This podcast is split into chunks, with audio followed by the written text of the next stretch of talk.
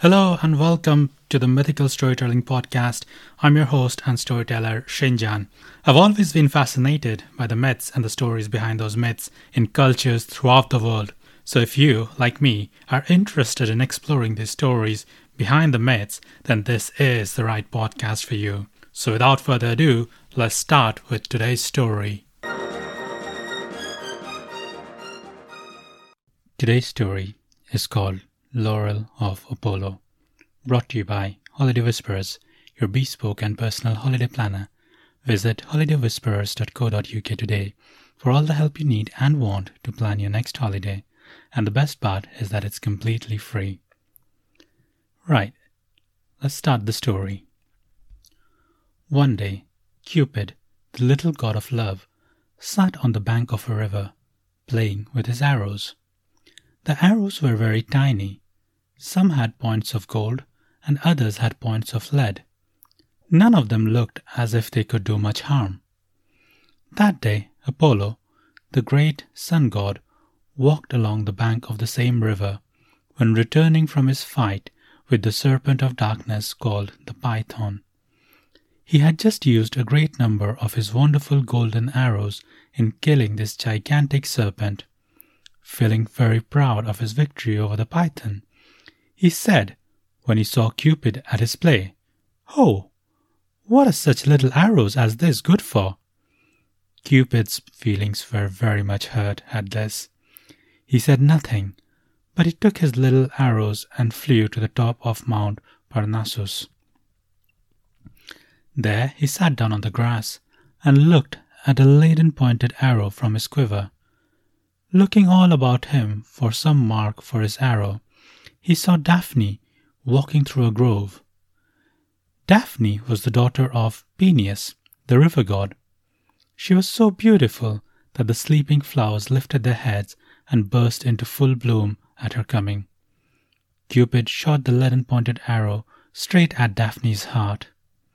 Although it did her no other harm, this little blunt arrow made Daphne feel afraid, and without knowing what she was running away from, she began to run. Then Cupid, who was very naughty, took a golden pointed arrow from his quiver, and with this wounded Apollo. The golden pointed arrow had the power to make Apollo love the first thing he saw. This chanced to be Daphne, the river nymph, who came running by just then, with her golden hair floating out behind her. Apollo called to Daphne that there was nothing to fear. Then, as she would not stop running, he ran after her. The faster Apollo followed, the faster Daphne ran, and she grew more and more afraid all the time, for the little leaden pointed arrow was sticking in her heart. She ran till she came to the bank of her father's river, and by this time she was so tired that she could not run farther. She called on her father for help. The river god heard and before Apollo could overtake her, changed her into a tree, a beautiful tree with glossy evergreen leaves and blossoms as pink as Daphne's own cheeks. When Apollo came up with Daphne, there she stood on the bank of the river, not a nymph any longer, but a beautiful tree. Apollo was broken hearted, at first to see how he had lost Daphne. It was all the fault of the little golden pointed arrow. Since this tree was all that was left of Daphne, Apollo loved the tree and said that it should be painted by the side of his temple. He made himself a crown from his evergreen leaves, which he always wore for Daphne's sake. This tree still grows in Greece and is called the laurel of Apollo.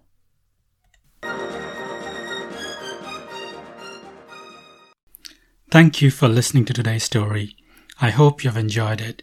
If you have any thoughts or comments, you can reach out to me on my Twitter.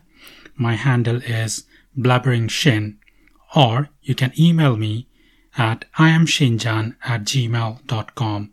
So that is I-A-M-S-H-I-N-J-A-N at gmail.com. Please subscribe to my podcast if you've liked my work, and don't forget to share it with your friends and family.